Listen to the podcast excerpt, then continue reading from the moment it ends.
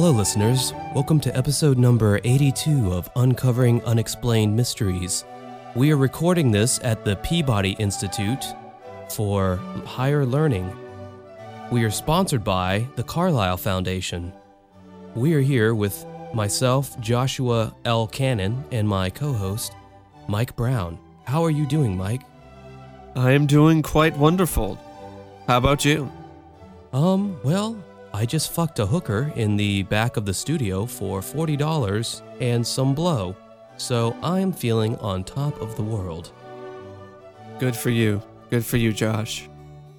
Do you think that do you think that we'll get more do you think we'll get more listens doing it like this? Do you think that No. I'll tell you what, This American Life is rated number I think like it's either like that or Joe Rogan podcast. They're all constantly in battling for number 1 on uh, iTunes podcast. So I so it's two different uh, extremes. I figured we'd appeal more to Rogan's uh, fan yeah, base. like the super super uh conservative, you know, type thing with the This American Life and then and by conservative, I'm not meaning political party. I'm meaning like conservative in a different way. Okay, there are two different things. um and the Joe Rogan podcast where he's all, you know, foul mouthed and whatever. So yes, this is uncovering unexplained mysteries. No, we don't normally talk like that. I don't know what that was. I was at my gig tonight because we're recording this podcast a little on the late side, and I thought, you know Mhm. what, that would be a funny way to get into the podcast is to make fun of Ira Glass. um, yeah, that'll get you far. Um, so Although yeah. it would be nice if we, you know, saw that even just a shred of that kind of success. Oh yeah, right. If I could stop being a fucking karaoke DJ, God, it's it's it's an easy job, folks. It's easy as pie. It's a job. but it's I don't have a job. My job is college. Yeah. Which is getting really tiring Yeah, well, right now. my my life is getting old too on that front. I'm tired of uh tired of going to these damn gigs. I, th- I think the problem is all my all my gigs that I go to are slow. I mean, I don't know if any of you have. I mean, I'm sure you have. So it's slow dancing? No, not slow dancing. I mean, as in I'm standing in one spot for hours and hours on end with. Oh, with- so it's like when I worked at the movie theater as the ticket taker. Yeah, like no mental stimulation. Yeah. Spending all my time on my phone because there's nothing to do. Like the gigs have been slow re- uh, recently, and there's nothing worse than a slow gig because it just even though it's only about three or four hours, it feels like a eternity. Yeah. Yeah. So watching Unsolved Mysteries on your phone. yeah, I can't watch. I can't do anything with audio, unfortunately. So it's all got to be visual stuff. Yeah. I, I do have to mind the the music. You can't you can't watch Unsolved Mysteries without audio. Like that's I mean, that it's just then it's it's uh pointless, you know. Without, I mean, that's why the revamp didn't work. You know, no stack, no stacky, no thank you. Um. So yeah, this is a podcast about um unsolved mysteries, but we're also online. You can join our group at facebook.com. If you type in uncovering unexplained mysteries, it's a very thriving, organic family group. And I I mean family as in closeness, not as in family values, because we're a bunch of foul mouthed bastards on there. it's not family friendly. no, not at all. Nor is this podcast. So if if this uh, offends you, then please, for the love of God, turn it off and and, and listen to something else, because it's only going to get probably worse. I can't say for sure, but I'm assuming. Um, we have a fan page, but uh, you know, honestly, the fan pages on Facebook are a real joke. Um, I recently made a fan a group page for my band, and you hear the excitement in, the, vo- in my voice as I light up with glee. Uh, if you want to, if you like my music, Dancing with Ghosts, um, you can join my new group. Uh, just go to Facebook and search Dancing with Ghosts, and uh, the group should pop up. Half my face and half Stephanie's face. Uh, it's going to be our new album cover for our new album coming up, and hopefully about a month or maybe less, maybe a few weeks. I don't know. It just depends on how much time I have to work on these songs. So, uh, what have you been up to, Mike? Oh, you know what? I, I've been meaning to ask you something, and a lot of other people, I think, have been wanting to know too. Whatever ended up happening with your damn uh, driver's license shenanigans? haven't really been haven't really done that much with it. Just been too busy with studies at, uh, for college and things like that and other stuff. So yeah, haven't really gotten around to doing it. I think maybe in the summer, maybe do some more driving lessons and stuff. But yeah, it's just one of those things. There's some drama going on at home and a few other, you know, and then the whole heavier workload for college and yeah, stuff like that. Damn, that sucks. I, I had a good day today. I, I went in and I I tried on some new frames. Uh, I'm getting some new glasses because these glasses I can't stand it. Like I need to adjust them like every month. It seems like, and it's just not. And the guy when he adjusted them, he made them too tight. So now my left ear is like sore. So fucking annoying. Have you ever considered getting LASIK? No, I don't have the money for that. Is it like super Um, expensive? yes, it's it's pretty expensive, and I just the idea of I don't even I can't even stand the idea of contacts putting stuff in my eyes with that a laser. I don't know. Shit could go wrong, and I, I don't know if I'm a fan of that. Um. Plus, you know, with my with the car with the the scars I have from my car accident, like glasses actually look better because it kind of you know directs the attention away from the scar. But I, I I own it though because you know it's there. It is what it is. You know, it's something I carry with me. And I also went to uh, J.C. Penney and then I I got a really good deal on a bunch of stuff. Like I got a couple new shirts and then I got some nice new jackets, uh, some stylish jackets. So trying to look a little bit. You want to know something snazzier. crazy? Like my friend back in high school, he went to a uh, Goodwill or some thrift store, Mhm. and he found um the exact same type. I don't know how he found this shit. He found the exact same ja- uh, Michael Jackson jacket that was used in the music video for "Beat It," like the one with all the zippers, the red one with all the zippers. Yeah, he found that exact same type of jacket. I mean, it couldn't obviously it wasn't Michael Jackson's jacket, but No. it's like how like what At the- Goodwill. Yeah, like how the fuck do you find that's like I I thought that was just the one jacket, you know? Like I didn't know they mass produced The them. closest stuff, you know, I found like brand new uh athletic shorts to the tag, but that's about as close as I can get, you know, to that kind of thing of finding clothes there. Although you can find some nice stuff there if you if you you know if you look. It's just one of those like you want to look type thing. You know, throw all the yeah, you got and you got to all this other go shit. like every and week. sometimes eh, I mean sometimes it's just the this the way that they have things set up. So there's their t-shirts, like this one Goodwill, like it's on the bottom shelf and it's just a pain in the ass. Like what am I like am I like four years old? Like I, I'm gonna have to be on my knees to check out all these t-shirts. The hell? Should be on a rack somewhere else. yeah, I'm, where adult size people can, you know, look through them. I'd mainly like to go to Goodwills nowadays to get like score a good deal on some like retro games, but now that everybody is into They're online. They're on their website. They're Google, you know, Google Goodwill. Like Goodwill sells stuff on uh, uh, their own website because you Google Goodwill auction or something and you'll find it. yeah, so they they have their own eBay basically, and they sell stuff on Amazon now. Yeah, the demand for all that stuff has gone up so much that everybody's on top Like of I think I just bought a very good copy of the Meteor Man on Amazon from a Goodwill somewhere. Um, because I'm I'm thinking about because everyone's talking about how the Black Panther is like this revolutionary first ever black superhero movie, and then I'm like, wait a second, there's the Meteor Man, Blankman, Spawn, Spawn. Uh, Steel, Blade. Steel, if you want to consider that.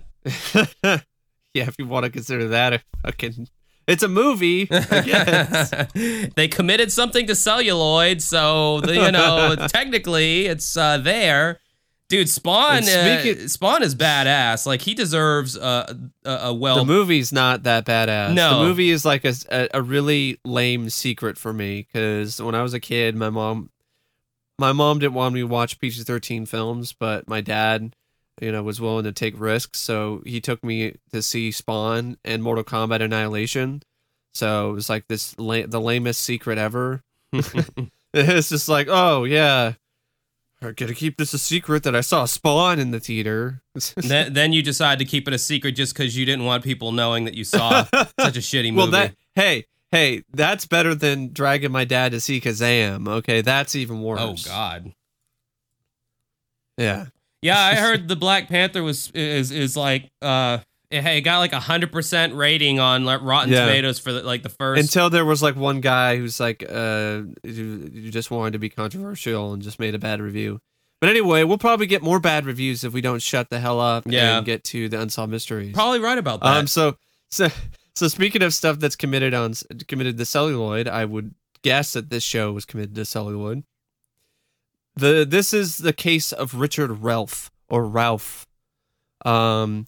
No, no relation to Ralph, the dog from the Muppets. That would be really crazy if he got involved with some fraud scheme. and just frauded, that's- defrauded the Muppets. That's some kind of like nasty bestiality thing you've put into my mind now. Thank you for that. What I said, fraud. You said no. You said no relation to Ralph the dog on the Muppets. Of course, he's a human, and the do- the dog's a dog. I, I know. I was just. Now I'm thinking of bestiality. Thank you. What what is wrong with you? That was- Why that was- automatically go to Well, bestiality? be- I had to counter your your incredibly sappy dad joke with some perversion. That's what that's what's happening here. All right. I got, So uh, I could see my grandpa being like, Richard Ralph, no relation to Ralph the dog from Muppet Babies. Oh, here's a quarter behind your ear. uh It's okay, Mike. You're trying. so uh, on September 9th, 1992, Joanne Ralph of Phoenix, Arizona, came home from work planning to spend the night with her 11 year old stepdaughter, Heather. Her husband, Richard, had left that morning on business, so she assumed, but when she got home, Joanne found a note from him stating that Heather had been picked up by her grandparents, by her grandparents after school. However, Joanne found that Heather had not been at either place. She searched and found that several clothes and luggage were missing, along with some credit cards. Uh oh. she still doesn't know where Richard and Heather went, and Heather's mother, Penny Nickel Ralph. Really? Penny Nickel Ralph? Yes. Her, Oh, I, her oh, it's name it's the hyph- Nickel. it's hyphenated. Okay, Penny Yeah, but still- Ralph. Yeah, okay. Uh, really? So her mother, Penny Nickel Ralph, just wants to find her, of course. At the time he vanished, Richard was being investigated for embezzling more than a million dollars from his employer, Brown Wholesale Electric Company in Phoenix. This is where it gets was- juicy. Yeah, he was an industrial controls manager and oversaw production of his electrical electrical designs. He often requested checks from Brown Electric to pay for components, and one of the suppliers was an outfit called AdTech. And I love how this is the late, this is the mid '90s, and uh, th- this episode aired in '95, so people were still using typewriters. So you know when the when he asks uh, the person who's working there to write out a check for AdTech, they're typing out the camera zooms in and you see the old school typewriter that types out AdTech. Yeah, yeah, I like that. so joanne worked as a bookkeeper and was thrilled at the apparent success of business. And because of the success great amounts of money came in along with a change in richard's lifestyle. He bought expensive cars uh, expensive property and he threw parties for friends and the money kept rolling in Yeah, one of those parties he was there. Uh, the one of the friends, or I guess former friend, was describing on the segment. He was talking about how he brought he uh Richard bought some property like out in the you know out in the country or something like that Yeah. and he had this this like cabin and he invited like everyone i guess from the wo- work out there uh-huh and they like he, he had horses for every single person and they went on like this two or three hour nature trail sightseeing thing and then they, when they returned back to the cabin they had like steaks waiting for everyone with a live band playing yeah it was crazy and uh, all the all the all the liquor you could want, you know. And the guy was saying, yeah, this party had to have cost you know a few thousand dollars at least, you know, yeah and that's 1990s thousands, which is like Yeah. you know double or triple that nowadays Yeah. money. So so this is this is pretty insane. And it's one of those things that's like if you are getting away with stealing this much money, I would think you would not want to draw attention to yourself. Well, this guy's Like, this guy clearly um he let the greed take over. He probably did it once just to see if he could get away with it and he just he saw that he got away with it and Yeah. then he just like let the greed take over and he's like you know well, we'll we'll get to what he actually ended up doing and then I'll Yeah. talk more about that. Um I, I want to say I want to mention this too. I thought the actor who played Richard Ralph in this segment, I thought he was just fantastic. Perfect casting. Yeah. I thought it was a good performance as well. Um, I totally bought the performance and uh, and I bought the character that he was playing. It wasn't one of those like, oh, it's an actor who's just acting. Like it, it actually felt like it was natural. Yeah, the, the actor the actor choice was really good. Just this big old fat balding guy with the, the cul-de-sac hair pattern and gl- you know those Yeah. 80s And the stash. yeah. glasses and the mustache and and you know yeah he but he was he was a really yeah he was a really good actor though like for sure good choice So, um, then on the morning of May 20th, 1992, the office manager of Brown Electric became suspicious and she checked AdTech's bank and discovered that the Ralphs were the names on the bank account. And there was other stuff that was pretty suspicious too. She looked back at the checks and saw that on the back there really wasn't any like stamp or something or stamp of approval. yeah I'd like to It was I'd like to like go into this part a little more because Yeah. uh, the lady's name was Kathy Robrecht. R- Uh-huh. Robrecht. Well, it's a German last name, I can tell you Yeah. that much. But yeah, she was um so she was the office manager and and she was like the one who would type up the checks and so he would yeah. Richard would walk into the office, you know, per the uh, reenactment, and he'd be like, "Yeah, uh, you know, AdTech, I need a ten thousand dollar check for them, you know," um, and she's like, "Okay, uh, you know, for you know, for what?" And he's like, "You know, parts that we need," and she's like, "Okay, I'll just type that up." And he had, I guess, that position of trust and power in the company to where he could just go and do that. And And it's crazy to me. Like I remember when I first saw this segment, I was like, "How the hell is he getting away with this?" Like he's not even being that shady about it.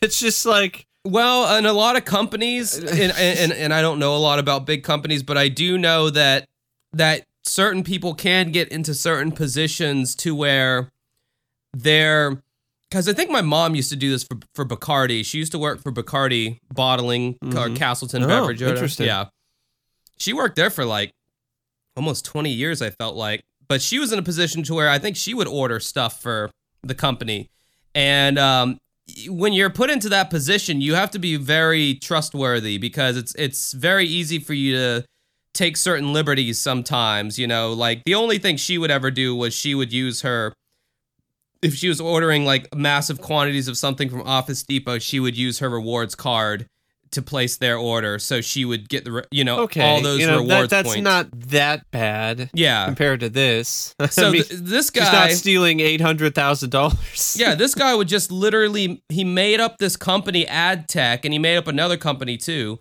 And he just. yeah, just ICDS. Yeah, and he'd just go in there and he'd tell how much, you know, oh, I need a check for this amount and that amount, and, and they would type it up. But then it started getting suspicious because she asked him, why don't we just set up an account with AdTech and they can pay us directly? And yeah, exactly. and he goes, no, no, they're they're a small mom and pop, you know, they they can't they can't wait the two to six weeks for the yeah, blah da da blah businessy stuff that I don't understand, but I got the the gist of it.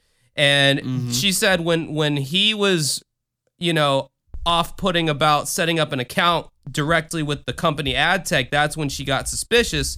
That's when she started looking at the checks and looking at the uh, the invoices and how there was a PO box, but there was no physical address. that's the one. Yeah, that would be like an immediate, like, oh, okay, we're we've been had because there's no fucking phone number. There's no phone number. Address. It's a company, and it, it has the address, but there's no phone number. Like that's a red flag immediately. The whole thing with the stuff on the back of the checks that it, it just has some like uh This says for stuff. for deposit only, and Yeah, for deposit no, only. you know, company stamp or, or there's No. there's nothing like that. Um, and she had a friend who worked at the bank, and she had her friend um see who who that that account actually belonged to, and it came back as belonging to Richard and uh, his wife uh, Joanne. So it, it belonged to them. So then the boss, you know, boss man comes in, and this I love this reenactment. this was a great scene. He comes in and he goes, uh, you know, just the uh, people like to narc on the the acting. I guess narc isn't the right word. They like to, Uh-huh. they like to you know just make fun of the acting on it. knock the acting. They like to knock the Yeah, that, that's what I was looking for. Narking is when you fucking dime someone out for dealing drugs. anyway, um, there's plenty of that. You knock. Yeah, plenty of that on this show too. But, but I, you know, I mean, then there's like a classic. So it's like we we mainly talk about the good segments. Um, Mhm. we don't really talk about the so bad it's good segments. We leave that for other podcasts to talk about. Although we we've done that before too. We've done that, but it's like a con- it's it's a wink and a nod thing. Like, yes, we know this show isn't perfect, and there's some dumb shit in here sometimes. But the mo- for the most part, it's scenes like this that really uh, draw me in. So his his manager comes up to the door and he's like, "Hey, Richard, um, I talked to you about AdTech? What do you know about uh, you know what do you know about them?" And he's like, "Oh, it's a um." And again, the actor is great. He's like, "Oh, it's Yeah. a small company, and um, you know, out out in in the the east, or southeast, or something like that." And he's like, uh, "What do you know about the um?" Or have you ever been out there? He's like, um, "No, I, I've never been out there." And he's like, "Well, He's like, I haven't been out there in a while. yeah, I haven't been out there in Yeah. a while." He's like, uh, "Do you who have you ever met the owners?" He's like, "No, no, I've never met the owners." And then the boss goes, "Yeah, well, did you know the owners are Richard and Joanne Ralph?" And then he just kind of like looks down at the desk and he just kind of like shrugs his like he just shrugs his shoulders like, "Yeah, well, you caught me," you know. yeah, I love it. It's so great. And he's like, "Give me, give me the keys to the company car. You're fired." and he just like takes the key out of his pocket, like, "Well, well fair enough. I mean, you know, well, well, I did spend me. did spend like two million of your uh, company dollars, so I could be understand why you'd be a little pissed off right now." Um, Yeah, it's just his reaction was classic because it was just like, well, all right. yeah, yeah, like darn. I guess that that's a good run. I guess. Uh, oh shucks. well, can I can I just like write one more check for ten thousand dollars? Can I have one more ten thousand dollar check, please? Oh, I can't. Oh, okay. but yeah, I mean, this guy got so greedy, you know, like he he he he probably did it once, and you know, he was getting all kinds of accolades from his wife because his wife was like, "Wow, you know, like your your your company's doing really good. You know, keep it up." And you know, he's he's he's affording this lavish lifestyle, and he's able to pamper his friends with these parties and this, that, and the other. And you know, so I'm sure that uh, it was it became an addiction, like how, like you know, any kind of yeah, just like uh the the TLC show I've been watching again, My Strange Addiction, which is just nuts. Yeah, I don't even want to think about that stupid show. like, I, I- where do they find these fucking people at for that kind of crap? like, Jesus, it almost makes me think it's scripted, like Jerry Springer or something, where it appears real. no, I think I think it's real. yeah, I don't know. It's real. I you would. I'm not surprised. Some people have serious psychological uh, problems, and they find weird ways to cope with. yeah, and, I mean, and. I'm one of them, but I don't collect weird shit. You know, I mean, I, I, I don't. Some people might say some of the CD. no, nobody would say that. No, but only vinyl purist douchebags would say my CD collection is weird. And I, I But honestly, I don't want to know those people anyway. Richard was fired that day, but he remained free as the police began their investigation and determined that during the scam, he took about half a million dollars. Uh, uh, actually, they said specifically it was over 800,000 total. And then he started a second fake company called ICDS, which I have no idea what that stands for. I conned dollars. Sweet. Icon Dollars and Savings. yeah. Um, so the authorities prepared an indictment and he planned his disappearance because ICDS was responsible for embezzling uh 230 something thousand dollars. And again, this is this is like early to mid 1990s money. So like double or Yeah. triple any of those figures. That's like more money than either you and I are probably ever see in our life. Like I mean 800,000? Geez, Mike, way way to limit me in my horizons. Do you really think you're going to see $800,000? I might see it. I won't be in possession of it, but I might see it. I might happen to pass Yeah, by yeah. an armored car Yeah, that's opened up and see it. But no, I will I ever have possession of that money? No, absolutely not. Unless you win the lottery Which I, I don't I wouldn't want anyway, honestly. because uh you just uh worried you just blow it all I, I just I I feel like pe- I feel like drugs. I feel like to a certain degree, there's got to be a, like a little bit of challenge in life, and and uh, and sometimes the challenge gets too much for a lot of people. But I feel like winning the lottery is just literally like for a lot of people who don't know how to handle being wealthy, it fucks them up mentally.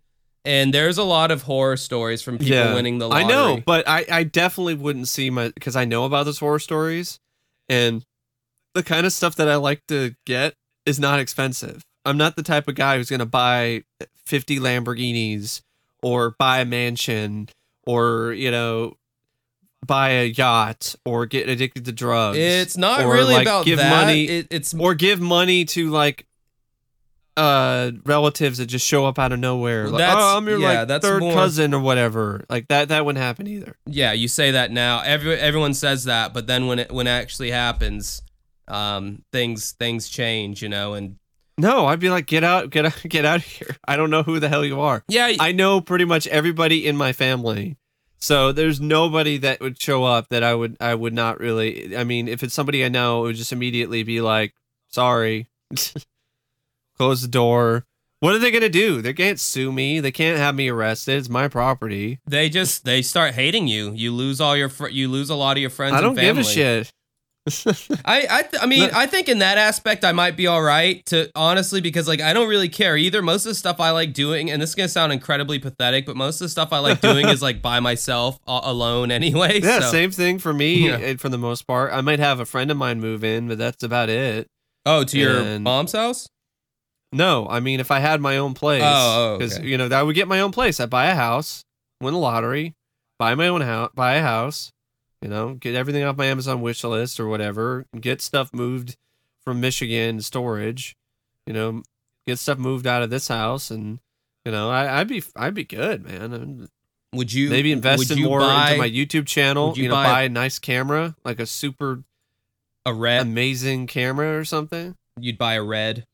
Have you seen those red cameras, dude? Those things are like just the accessories for the camera are like eight thousand dollars, five thousand dollars. I mean, if I could afford it, you know, fuck it, why not? I mean, would you have that? Like, you can experiment with stuff like that more. Um, I could even rent it out to you, or I could buy you one. Oh, so so generous.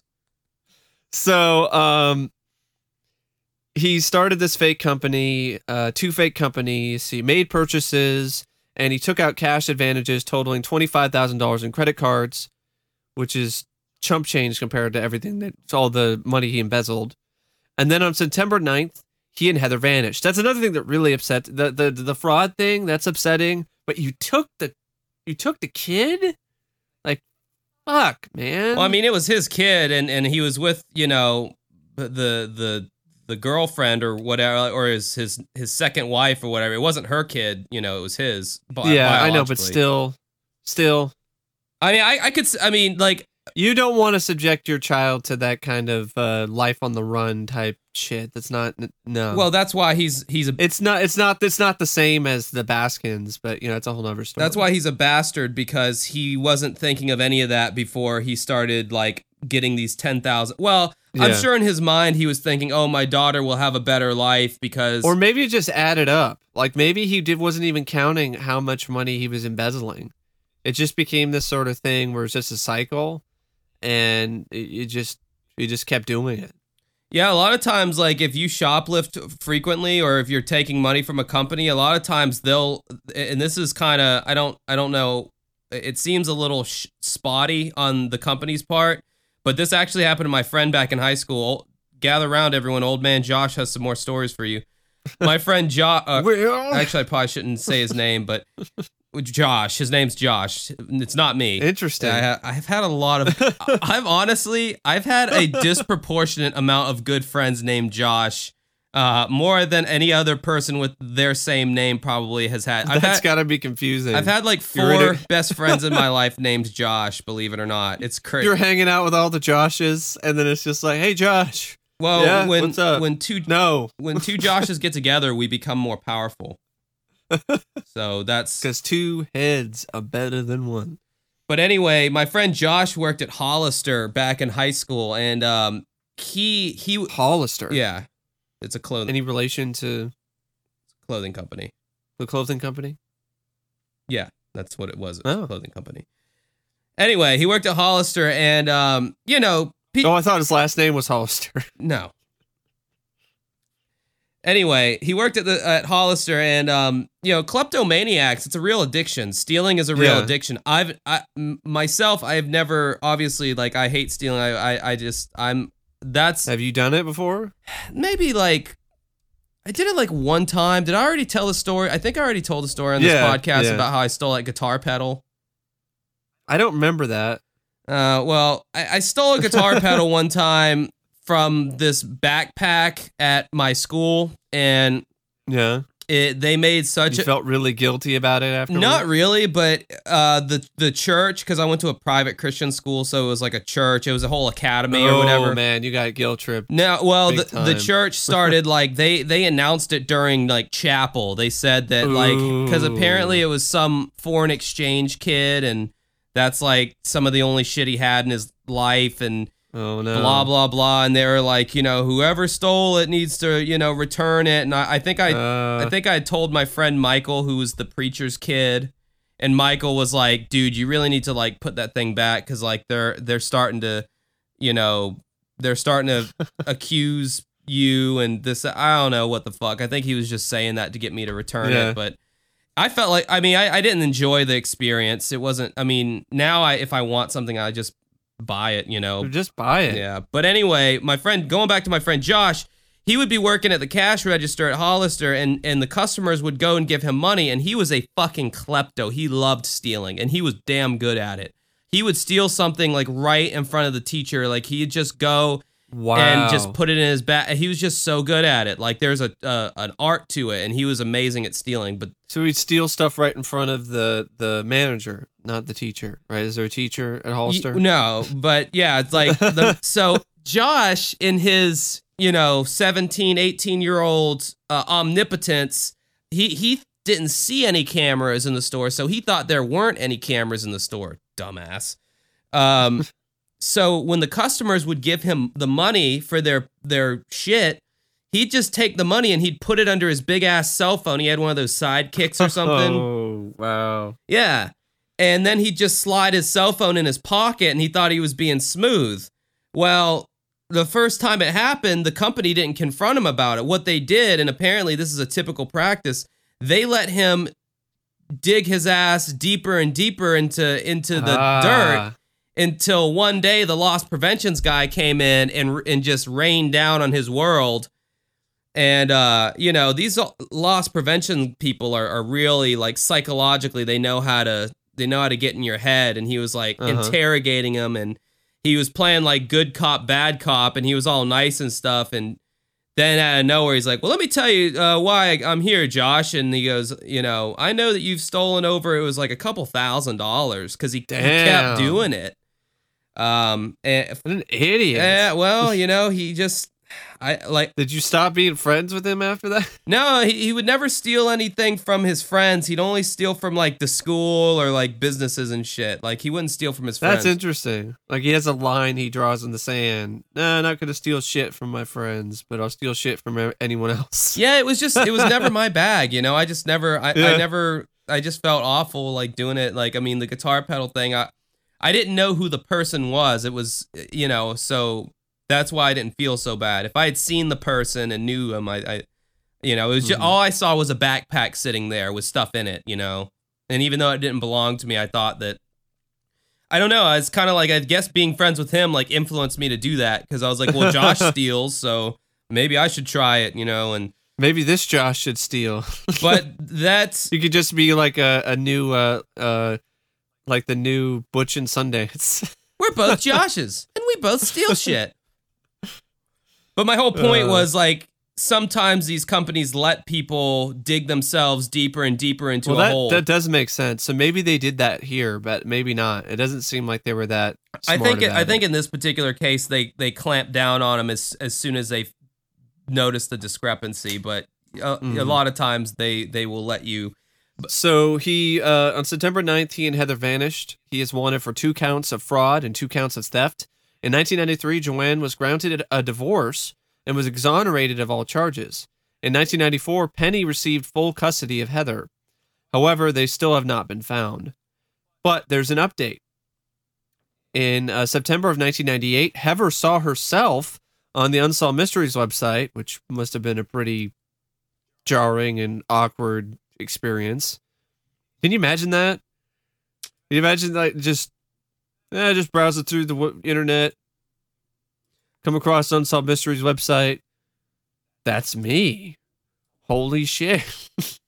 Well, I mean, it couldn't have been. Why it, am I on it couldn't here? have been that shocking, seeing as like she was 11 years old when Yeah. when she was when she up and you know vanished. You know, Mhm. so she she must have known that like Unless he tried to brainwash her or something. well, even then, she must have known like people are probably going to be looking for me at some point. You Yeah. know, like I, I, I, I, if the kid was like four or five, then yeah, it would probably be Yeah. surprising. But I'm sure that it wasn't that surprising. And I'm sure living with that guy in the constant state of fucking paranoia that he was probably in wasn't any kind of picnic either. No. So she saw herself on the website and contacted her minister, who notified the police. She was later reunited with Penny. Richard was arrested, tried, and convicted of fraud and theft, and sentenced to 10 years in prison. He was released in 2003. Which isn't exactly 10 years, is it? No, not really. So the some some of these sentences on this show, man, I'm like, I'm really like, man, it's not. Well, he was sentenced to 10 years. That happens sometimes. They get sentenced to a certain amount, and then they don't serve You're the right. There's term. like good behavior and all this other kind of stuff, but that's what I'm saying. Like, like a lot of these shows in the past made it seem like, you know, you do A, B, or C, and you're going away for a long time. But shit, man, sometimes seeing the You could steal $800,000 and you only go to jail for like a few years. yeah. Well, I'm sure. Uh, I'm But his credit is probably fucked. well, not only that, but I'm sure there's some kind of like wage garnishment or restitution. Oh, yeah, for sure. That has to be paid back because yeah. there ain't no such thing as a free lunch in this country. Nope. So the next case is one that was uh, requested by uh, Eddie Romero. Yes, Eddie. We've been talking about him way too much lately. It's the Eddie Romero podcast. Eddie Eddie is uh, Eddie is like um, the guy from the Bordello murders segment, the uh, the Mm. cop who who becomes a fixture at the Yeah. uh, at the the par the sex parlor. yeah. That's Eddie on this podcast. He's becoming a fixture. He's hanging around too much. He's we found him in our cash box counting our money, and we're like, Eddie, what are you doing, man? He's like, Yo, don't worry, I'm just just making sure everything's all right. No, I'm just joking. Eddie's one of the nicest people Yes, he is. you will ever meet. And, so um, uh, this ca- this is the case of Dorothy Donovan, and the, this is a this is a good one. So thank you, Eddie. yeah, this was a good case, and um, the the son Charles, uh, who is involved in this, my heart hurts for this guy. Oh yeah. I mean, me, good me God. too. The the the actor who played him in the reenactment, he reminded me of Patrick Swayze. Like he has that same kind of drawl, kind of carries himself the same way. But Charles himself, he, he and I'm not even making any joke or any light of this. Like I really do think that he's on on some on the spectrum of uh, autism, uh, the autism Yeah. spectrum. Somehow he's got some. that's a possibility. he's got uh, he's got something. There's something uh, not quite right with this guy. He seems a little on the slow side. If if this is going to be kind of an obscure reference, but he if anyone's ever seen an interview with Brian Wilson, the Beach Boy, Brian Wilson. Mm-hmm. And they've ever heard how Brian Wilson talks and his mannerisms, same exact way as this guy. He's very like, Mhm. you know, on the slower side, but Brian Wilson was a fucking genius. Go figure. Um, some kind of savant. Anyway, um, at around midnight on June 22nd, 1991, a factory worker, Charles Holden, was uh, leaving a fast food restaurant. I love it. I love on the show how they say fast food restaurant. Can't tell what who it is. Don't want to get sued. Yeah. Don't have permission. Yeah, not only that, but they call it a fucking restaurant. Like they give Yeah. they give a McDonald's like some dignity. It's like uh, you know, uh, restaurants Well- restaurants a stretch. Yeah, well, uh, some McDonald's lately they've really remodeled some shit, and it actually does look like a restaurant. I mean, Yeah, but couches and stuff, and of all this other stuff. At the end of the day, it's still McDonald's though. Yeah, it is still McDonald's, and that's what's interesting. I walked in, I had, I went to McDonald's recently, and had a nice, it was a nice chicken uh, sandwich that had like pico de gallo and guacamole. It was pretty good. Wow. But fancy pants was Mike inter- here.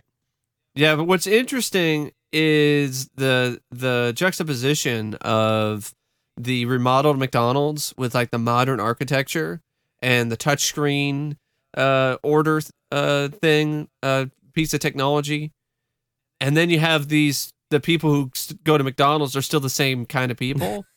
so you know, it's like lower middle class.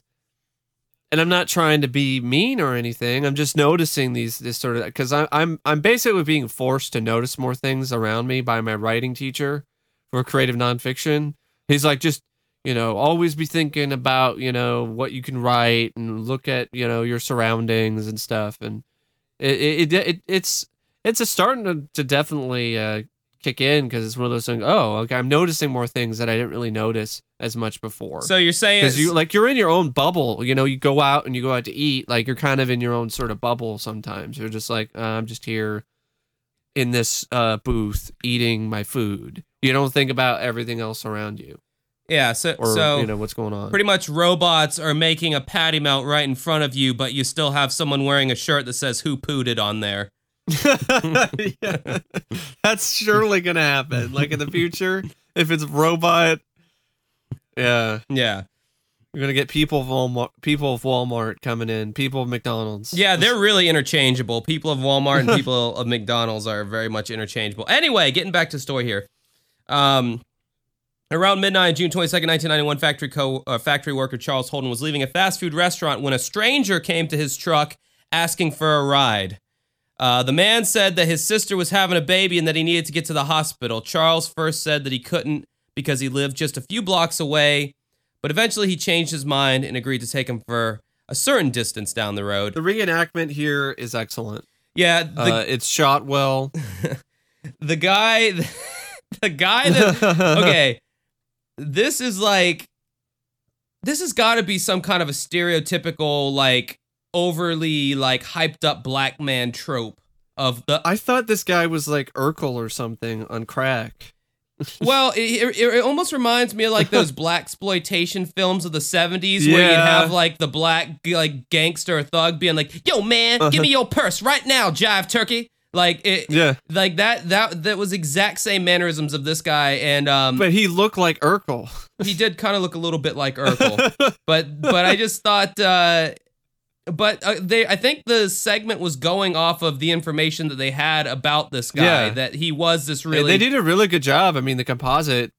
You look at the composite. The actor they chose looks looks almost identical to the composite. Yeah, I just think it's it's kind of funny sometimes how that how uh, uh occasionally how unsolved mysteries will like portray thugs, you know, and not not Yeah. always just like black people, but like thugs of any kind on this show. Like they Uh-huh. portray them in a very cartoony way sometimes. But come to find out, this uh, guy, this random person who approached this Charles Holden guy was uh, on drugs. They they suspected. So Uh-huh. I don't know, maybe it was crack or some kind of thing that gets you all hopped up. But yeah, like crack is whack. crack you know. is deadly. this is crack. This is crack. We're referencing a Pee Wee Herman crack PSA. Oh, it's so great. we should play that shit live on on here. I might I might insert that in. Uh, God, we are just getting off fucking topic. I see why people don't like this podcast now. I, I no, I think I think there's still some t- way it ties in. Like the whole stuff with the shoplifting ties in with people stealing money, and the restaurant ties in with other stuff. Way to tie things But, um, together for us, Mike. But um, Yeah, So anyway, yeah, this guy's like, "Yo, man, my my sister's having a baby. I gotta get to the hospital, man." And and, and the other guy, Charles, is like, "Oh, well, I, I don't, I don't know if I can do that, man. I I live right down the road." And uh, uh eventually, like, kind of talked him into it.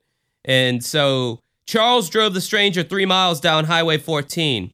He stopped at an intersection when, where he would normally turn to drive home, and he told the stranger that this was as far as he could drive him and the stranger became angry and attacked him. Now, what was really happening was like in the reenactment, he's like, "Well, this, this is about this is about as far as I can go," you know. And he's like, "No, man, I told you I need to get to that hospital." Well, I mean, I, I told you I could only take you a certain way, and my my, my house is you know pretty close. So uh, he's like, "Yo, man, I'm not getting out of this truck. You're gonna take me to that hospital." And yeah. I, I, I love the the quote that that they that that they had the guy say. Um, because I, I thought it was uh definitely uh I, I just thought it was kind of the way it was written. Like I don't know if that's actually what he said, but it, it just seemed like this is totally like some you know scripted thing. You know, it's like man, look, man, I got a problem. yeah. Look, I need this truck. Now give me the truck. Yeah, I'm sure there's a lot more motherfuckers and cracker ass bitch uh, thrown in there for good measure, but this is unsolved mystery, so they couldn't uh, they couldn't exactly have that. Can you imagine Robert Stack, you know, describing the exchange? Well, thankfully, Like uh, that. co- uh, because of basketball, we do know how that would sound. Yeah. Um, but yeah, so anyway, the stranger started uh, attacking Charles, and uh, Charles Charles took the keys uh, smartly and uh, forward thinkingly. He he took the keys out of the ignition and he ran out of his truck, and um, the assailant chased after Charles, and Charles ran up to this like store and was trying to knock on the window, and you know nobody was there. I guess the store was closed.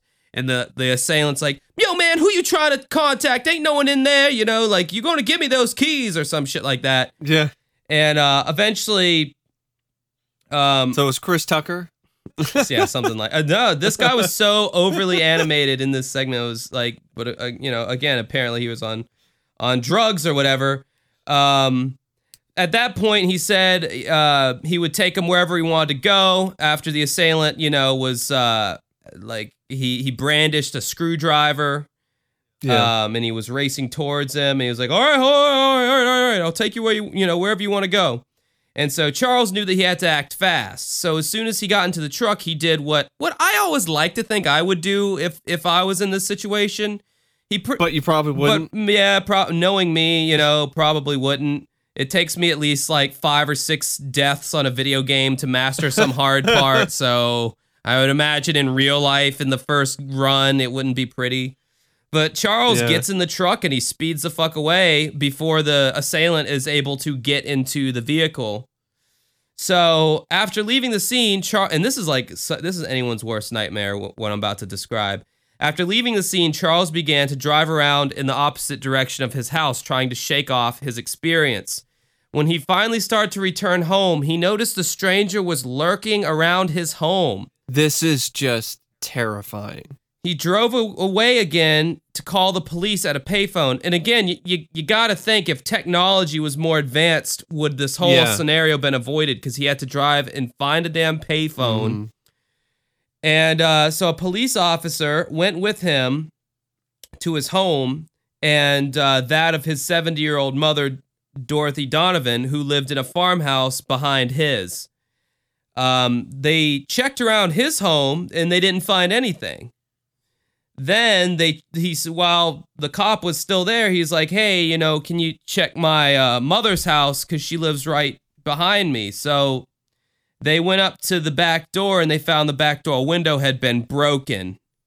And then they walked inside and he called to his mom and there was no answer. There was And then there was blood inside the house too. they went upstairs to, to her bedroom and found her dead. She had been brutally stabbed to death. Like what? Like sixteen times or something? Yeah, it was like- it it was an like- absurd amount of, of To the face, to the chest. and the neck. Yeah. Nothing had been stolen from the house. At first, authorities suspected that Charles was responsible due to his bizarre story. which is understandable. I don't blame the police for you know looking at him first. yeah, um, you know, they thought he had concocted an elaborate alibi, and you know, I I do want to chime in at this moment again, um, because usually, uh, a lot of times in the past, um, black men are kind of thrown into like fabricated stories because I think there's a belief that if you just say, "Oh, oh, a, a black guy," you know, came up and you know, I saw a black guy and blah blah blah. It, there's there's a thought that, Yeah. or there was a conception that the police wouldn't, I guess, take it as seriously or care as much. Um, only after interviewing people at the fast food restaurant did they realize that this black man did exist.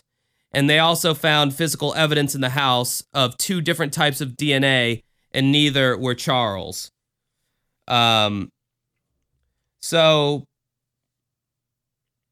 he was cleared as a uh, suspect from that. Um, Yeah. and, and Charles, you know, he was quoted as saying, you know, and God, you're just your heart just breaks for this guy oh, totally. on camera because he's like, you know, so fucking innocent. You know, he's not He's not like angry. He's I mean, can you imagine being in that situation? no, mean, no, I cannot. just- Nor do I that's want to. honestly a much more terrifying situation to me or scenario than like ghosts or UFOs or Bigfoot or or the chupacabra, you know?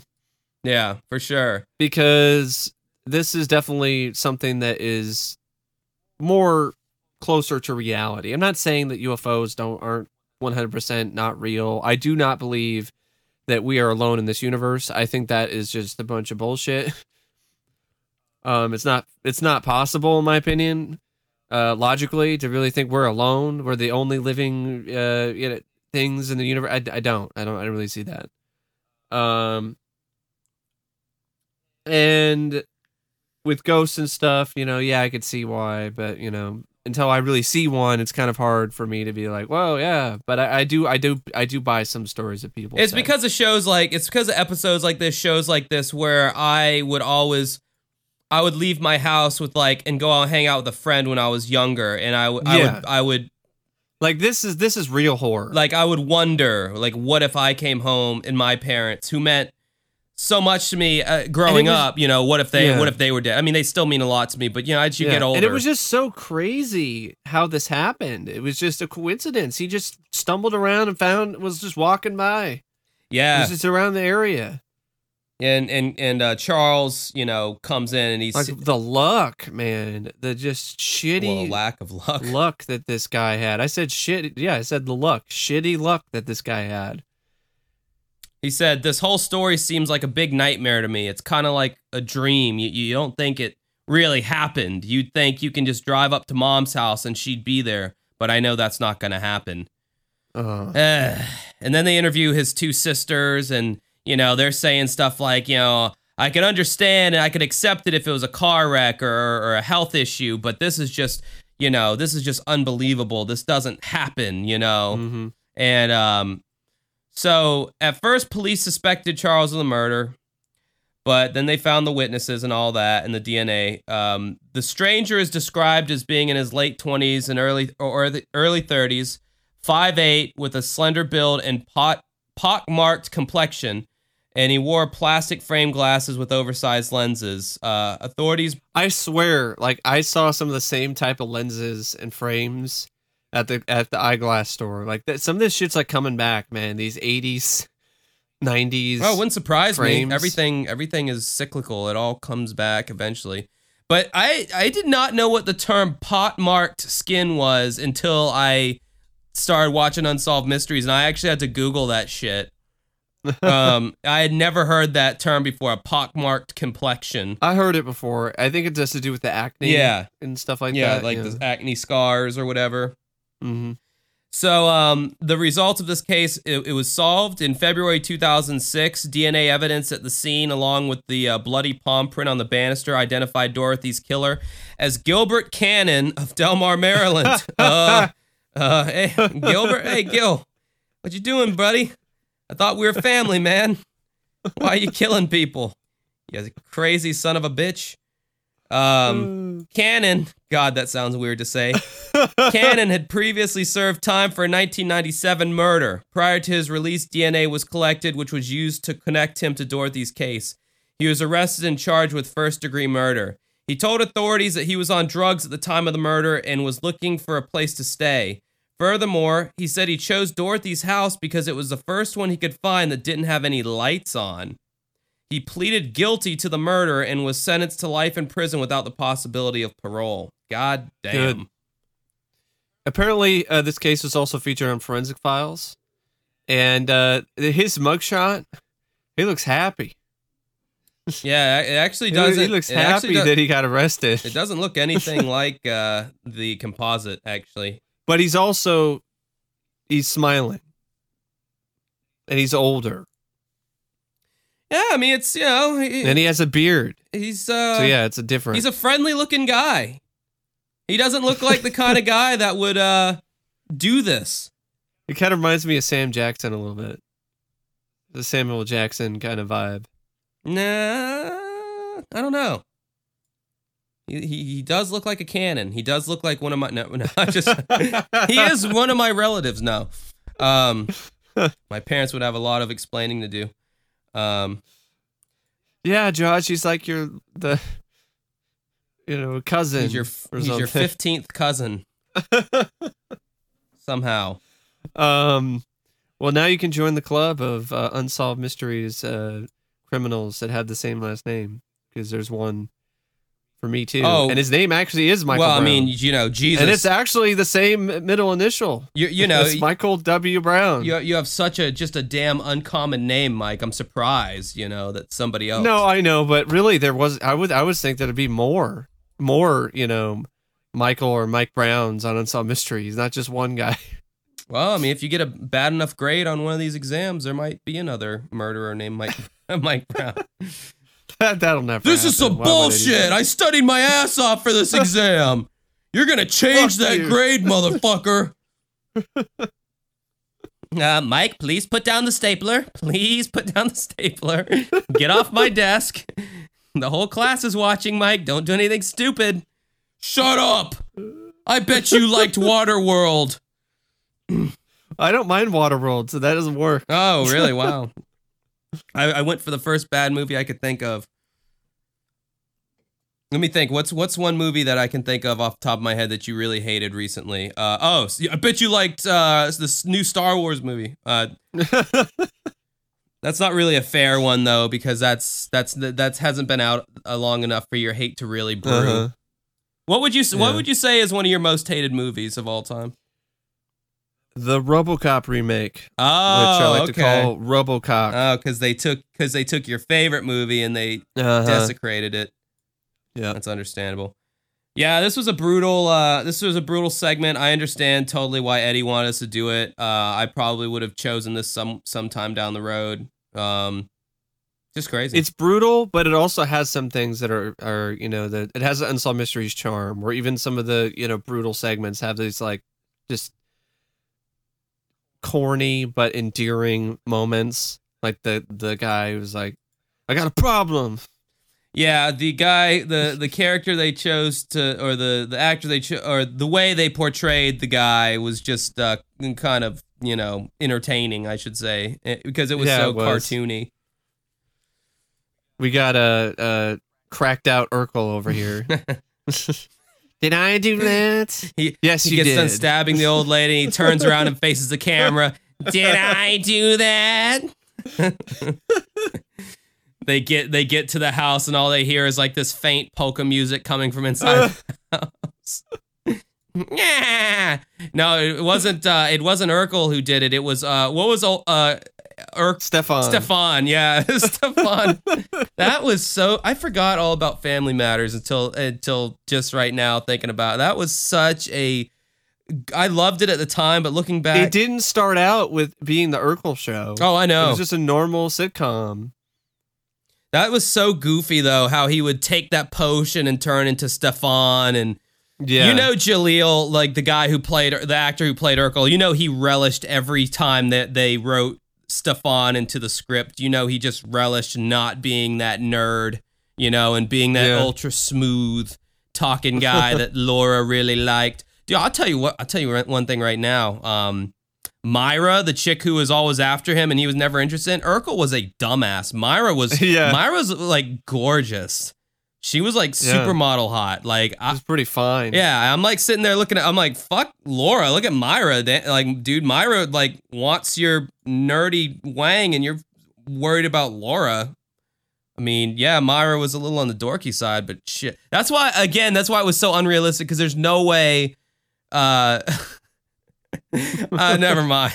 I'm just I'm not even gonna go there. But yeah, I actually, I, being the creep that I am, I actually looked up the actress who played Myra on Family Matters. Um, she she actually died of like some kind of cancer Oh, in wow. 2003, which She rest in peace. yeah, it sucks because you know we might have had a chance if she had lived. Not not really. No Yeah, chance. no no chance. Um, let's see. Oh, we're at 113. Shit, we should probably uh, throw in uh, probably throw in a news of, of the bizarre in here or something. Do you have anything? I do. I have I have a whole backlog of uh All right. news of the bizarres that we haven't gotten to. Uh, if you guys want to consider supporting us on Patreon, um, it's patreon.com slash uncovering unexplained mysteries. Uh, there are various bonus tiers and benefits and etc. etc. Um, for those of you who want to do that, just figured I'd throw that plug in there while I looked something up. Um, we got a DB Cooper thing in here. Did we already talk about DB Cooper, like a thing, DB Cooper thing? This came out November 19th, 2017. I don't think so. Jeez, I can't believe Okay. 2017 is already over. Seems like we like seems seems like that's still like a new year. Like 2016 seems very over. That seems very much over, but 2017 I still well, it's still only February. I mean, in 2018, so Uh, so I don't know if this is really news of the bizarre. It's just kind of an update. Um, FBI releases a 1971 letter that DB Cooper sleuth says could be from uh, Notorious Hijacker. I guess I could take this, and then you can like. There's another news of the bizarre. You can take. Yeah, I actually was listening to Coast to Coast AM the other night, and uh, that you know that you, you kind of take that show with a grain of salt. But uh, George Noory Mhm. had some guy on there who i was is is and was absolutely adamant that not only is DB Cooper still alive, but he's on Facebook and he and he uh, he doesn't he's he's got an attorney, and uh, this guy was supposedly in talks with DB Cooper's attorney and DB Cooper was supposedly about to fully cooperate, um, huh. but he had one condition for the uh, researcher before he would cooperate, and that condition was that the researcher divulge his sources of how he found out so much information about DB Cooper. And the researcher w- refused to do that, and DB Cooper was like, "No dice, man. I'm not going to cooperate with you." I, I don't buy his story at all. Nah. Like this, this, it's like it sounds like on that show. There's a lot of people who are just like high as a kite and just call up. George Noory And has his job is not easy because he has to sit there and entertain these fucking lunatics Yeah, for like three or four hours, however long the sh- however long the show is. I love the sh- I Uh-huh. love the show to death, especially when Art Bell hosted it. I'd love to have Art Bell on this Yeah. podcast too, but yeah. um, George Noory has to sit there for like two or three hours and be like, "Oh, that's fascinating, really." Huh?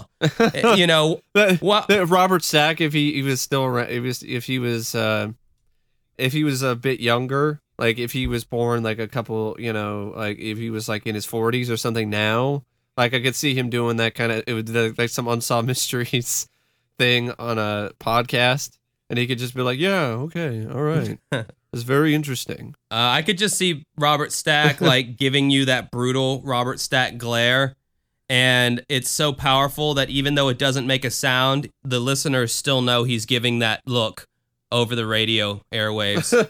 like you're just listening to these like bullshit people who see fairies and all this other kind of stuff, and then you just hear this silence, and then you just sense in your gut, oh, ooh, Robert Stack's giving him the stare right now. Ooh, ah, it hurts.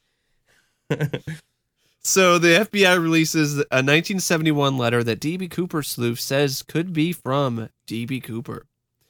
Newly released FBI documents pertaining to the DB Cooper hijacking case include a letter that may only deepen the mystery surrounding the notorious unsolved crime, which marks its 46th anniversary this week, which is in 2017 in November. So it's not really this week.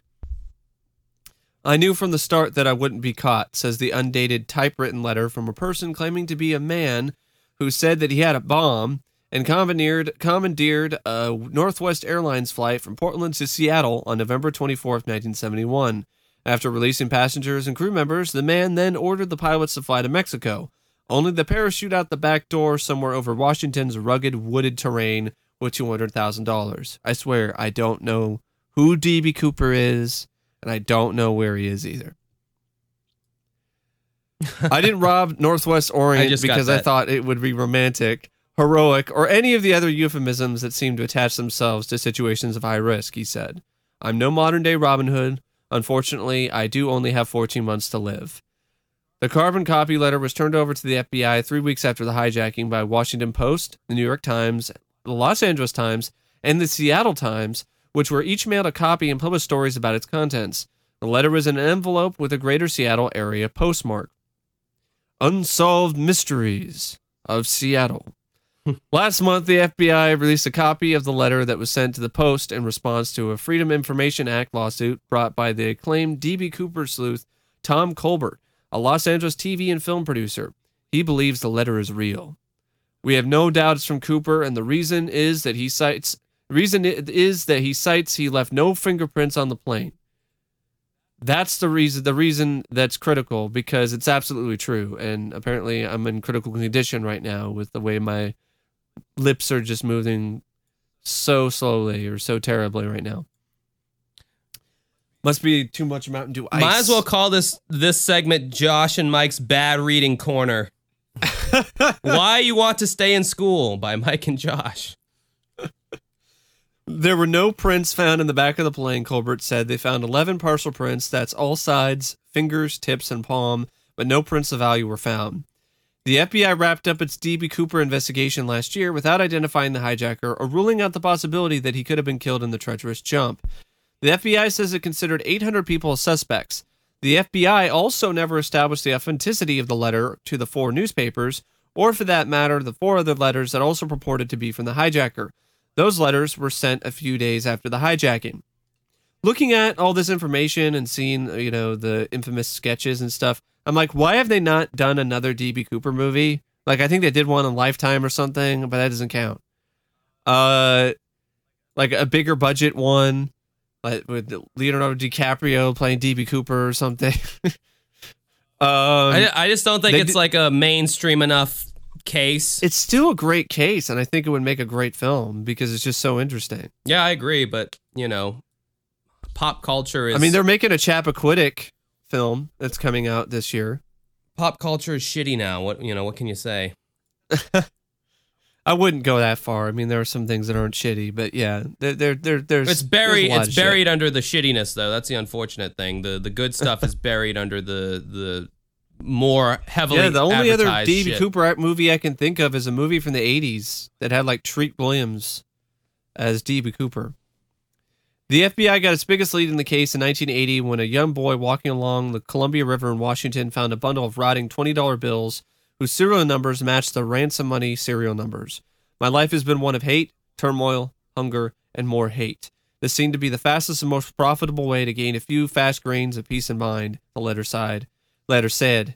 Letter said. Say it. Sad. I don't blame people for hating me for what I've done, nor do I blame anybody for wanting me to be caught and punished, though this can never happen. The person wrote that he couldn't would not get caught because he wasn't a boasting man, left no fingerprints, wore a toupee, and wore putty makeup. They could add or subtract from the composite a hundred times and not come up with an accurate description, the letter said, adding, and we both know it. The person who also wrote this said he was not holed up in some obscure backwoods town and he was not a psychopathic killer. As a matter of fact, I've never even received a speeding ticket, the person wrote. So he's like that guy uh, who just decided one day, I'm going to steal all this money from my bank and then just go off somewhere else. Yeah, that guy.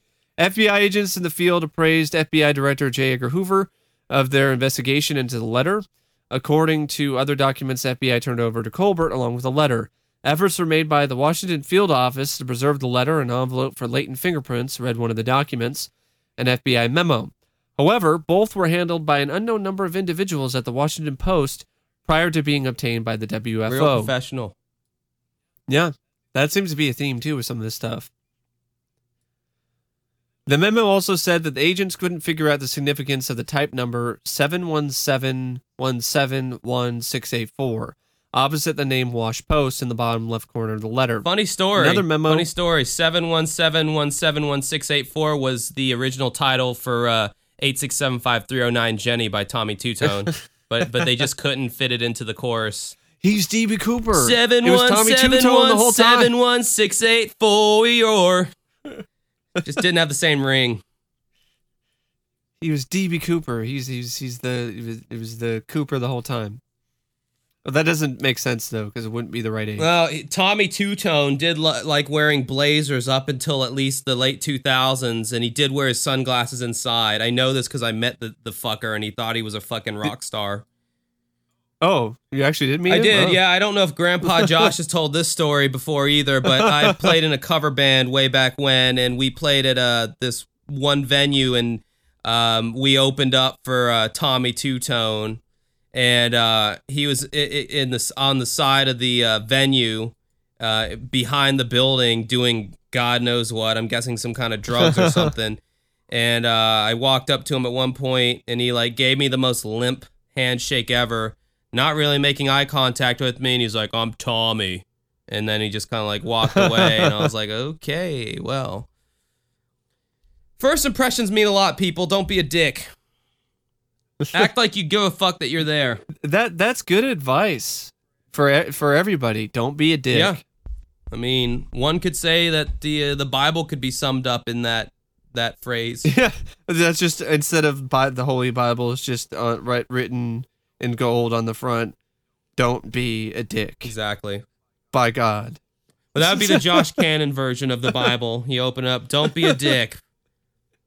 And um I mean, and then I guess I mean if I was sticking true to the Bible, then I would then I would have another chapter dedicated to like all the shit that you'll burn in hell for, which is everything.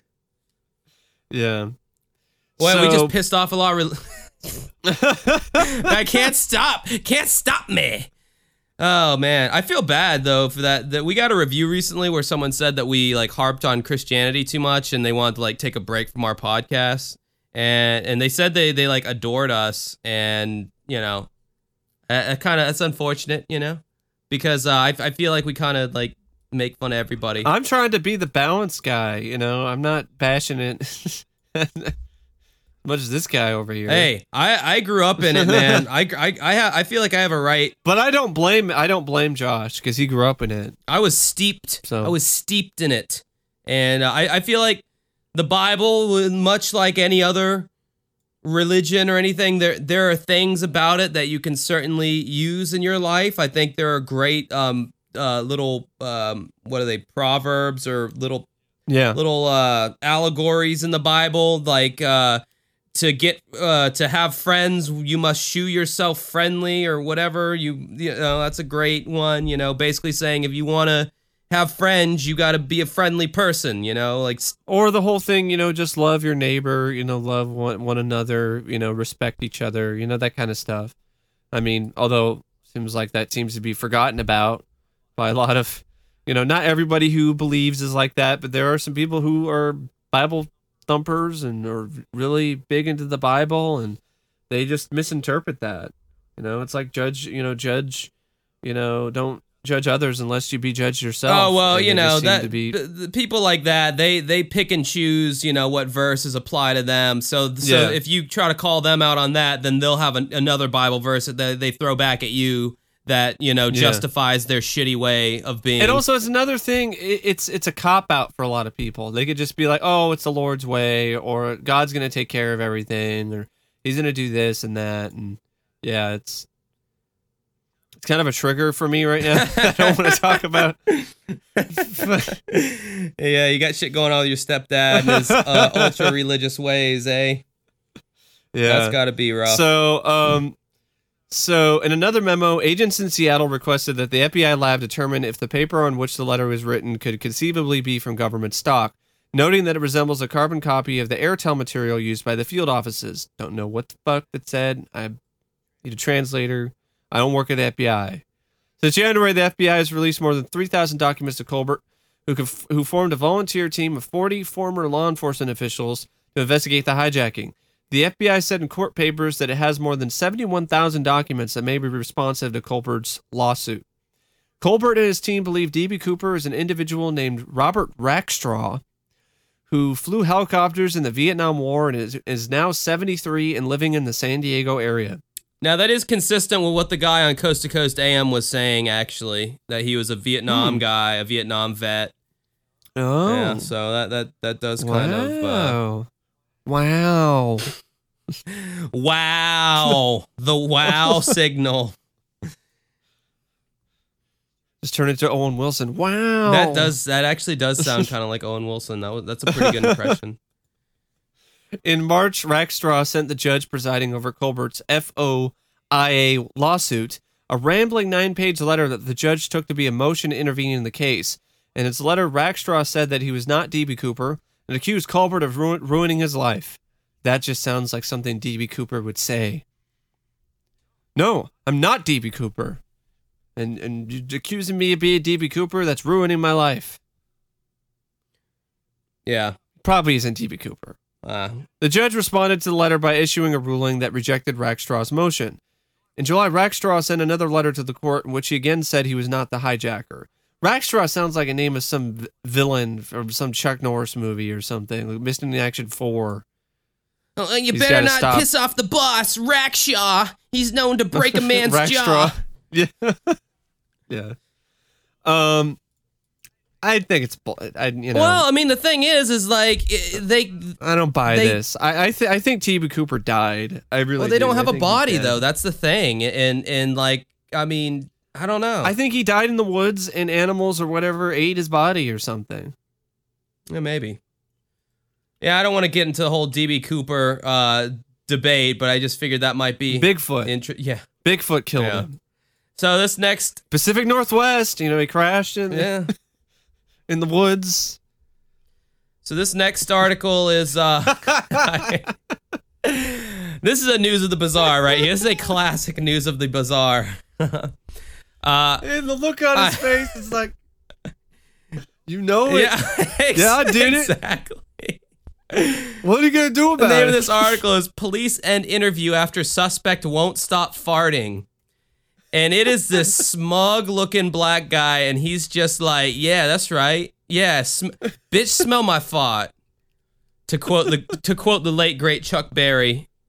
By the way, have you have you uh, have you ever heard of those uh, tapes, those Chuck Berry tapes that were seized by? The, No. oh yeah, yeah. The the the uh, renowned uh, Chuck uh, Chuck player, guitar player, uh, Chuck The Chuck Berry. Chuck Berry, yeah. he apparently had some very uh, bizarre tastes, some some sexually deviant uh, interests, and um, there's actually a tape of him. I guess it's just some girl, like some uh, escort or something, and they got him on tape going, "Smell my fart," and he and he's like farting into her face or some shit. Yeah, it's like you can go on YouTube and search Chuck Berry. So it's like the R. Kelly thing, but Yeah, with farts. yeah, with farts. Instead of peeing on you. yeah, yeah. You can go on YouTube and type Chuck Berry fart, yeah, smell my fart, and it'll, it'll pop up. That, that could be like the sequel. Sh- the sh- you could do a Chappelle show skit, you know, and do you know. yeah, unfortunately, Chappelle is just uh, you know he's Yeah. doing his own thing. He don't he don't I wasn't really that big on his new stand-up specials. see the thing about this. This this is the thing about Dave Chappelle that a lot of people don't understand, who especially people who didn't grow up watching the Chappelle show. Um, he's always been a stand-up comic like first, and he's Yeah. always done stand-up. And when the Chappelle show came out, everyone saw this new side to him and, and everyone thought it was a shit and it was. I mean, the Chappelle show, for my money, is one of the funniest sketch comedy shows ever. I mean, bar none. For for me personally. Yeah, yeah, it is Um, for sure. On top of that, I believe it's the best selling uh, DVD um, set of all time as well um, for a comedy uh, series. But um, so like everybody watched and rewatched those classic Chappelle show bits, and he kind of got like a lot of hype built up around him. I think un unwantingly because he's just a guy who likes to do comedy, and you know now he's I'm Rick James, bitch. You know, or he's Yeah. the black white supremacist, or whatever. You know, whatever sketch you want to quote. You know, by him. Well, Damon Wayans kind of ran into that too when he did in, in Living Color. Yeah, you know, but I think with the internet age, you know, his Chappelle came, became like meme worthy. You know, he kind of became Yeah. a meme and this, that, and the other. So I think by the time he came back, because he was in hiding and he was just doing these kind of unpublicized shows around like L.A. and uh, the Laugh Factory and all that. So when he, you know, comes to Netflix with his special, there's like all this hype that it's going to be like the second coming of Christ, you know, for stand-up comedy. And he's he's going in there and he's doing Dave Chappelle. He's doing the stand-up that he's always done. So I think people's expectations were just well, I mean, I liked I liked the stand up before. I, d- I just thought you know there were there were some things that worked and some things I, d- I I thought you know he just did a lot of theming stuff with some of his new ones, and I just I just felt just do a regular set. You know, we don't need to have it like all be split into themes or whatever. But that's oh just- yeah, I don't like the whole like uh, all the different parts. You know, just give me a just give me an hour special and I'll be good. But yeah, he broke it down and all Yeah. these like oh, and he's in a small comedy club for this one, and he's on in front of a theater for this other one. It's like I, I didn't really, but that's that's all. I mean, Jesus Christ, the the amount of comedy specials that are flooding Netflix now is just ridiculous. like every Yeah. fucking stand up comedian under the sun. Amy Schumer's Netflix special that got rid of their rating system. Like, can't even rate anything anymore because people just Or totally just her specifically. Yeah, no, not nothing. You can't rate. There's no star rating. You can't rate anything anymore on Netflix.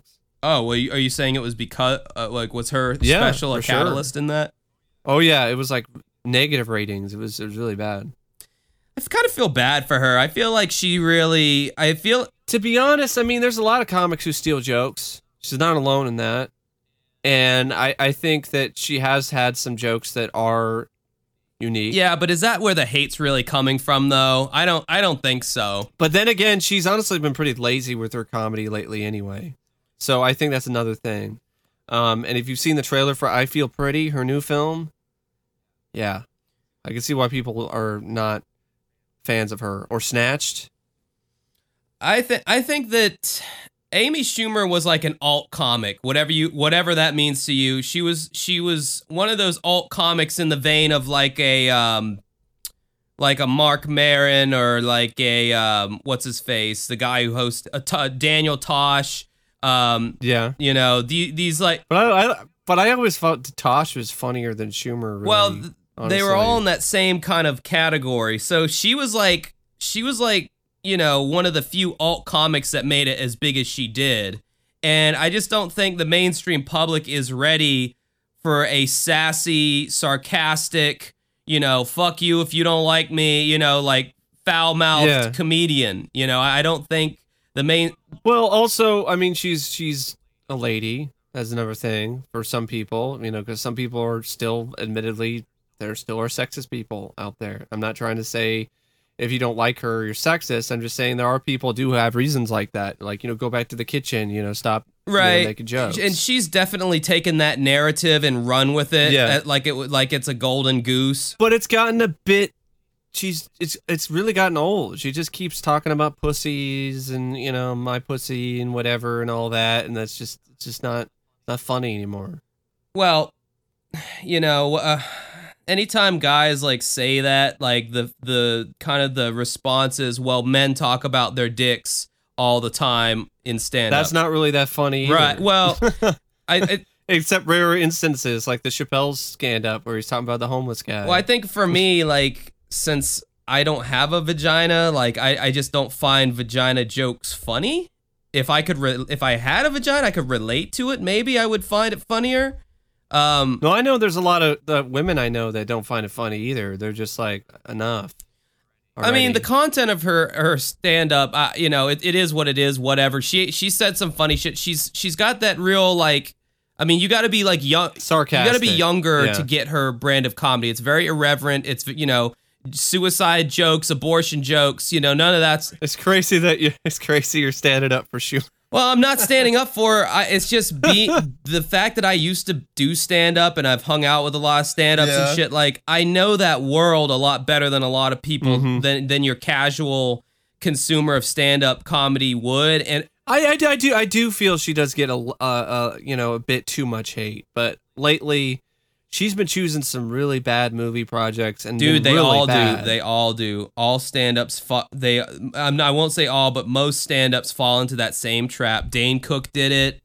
Dane Cook had his rising star to fame in the mid 2000s. He put out a fucking you never heard of that guy. You don't hear anything about that guy nowadays. right. exactly Dane. Well, I think also people were accusing him of stealing jokes, and that's Yeah, another thing. that I, I legitimately think that's bullshit that he stole Louis C.K.'s joke about an itchy a- having an itchy asshole. I think that's complete bullshit. um, it- more than one comedian can come up with a premise about having an itchy asshole. Well, yeah, Louis Louis C.K. probably stole stuff. I mean, if you look dig, I truly feel if you dig deep enough, you could probably find similarities with pretty much anybody's Right. set. I mean, the only exception I would say being like Carlos Mencia, where like he's had, Oh yeah, that was like you know I mean, they're just cut cut and paste. stand up comedian after stand. I mean, it was like known in the industry, the stand up Mm-hmm. community that that Carlos Mencia steals jokes. End of story. Yeah, I hope you guys are enjoying the stand up I podcast. know, dude. It's whatever. This was news. This is this was our fuck around uh part of the podcast. So so whatever. This could be B roll. I don't know, but uh, Oh, yeah. yeah. But I mean, like, yeah, I, I, Let's talk about this farting yeah, guy. okay, true, true, fair enough. Um, so uh, the the police end interview after suspect won't stop farting. Police in Kansas were forced to stop an interrogation in September because the suspect wouldn't stop farting. Sean Sykes Jr. was taken in for questioning over gun and drug charges, but cops had to end the interview early due to his flatulence. Local newspaper, the Kansas City Star, reported that Sykes, quote, leaned to one side of his chair and released a loud fart when when asked when asked his address. Detectives wrote, Mr. Sykes continued to be flatulent and I ended the interview. Details have been released of his interview after he was brought in for questioning two months ago. He denied knowledge of the items, and police decided to not to charge 24 year old uh, the 24 year old for intent to sell cocaine and being in possession of a firearm. Sykes was released but was pulled over a second time this month in Kansas City. During a two during a search of his car, Kansas police allegedly found a backpack with drugs and two handguns in it.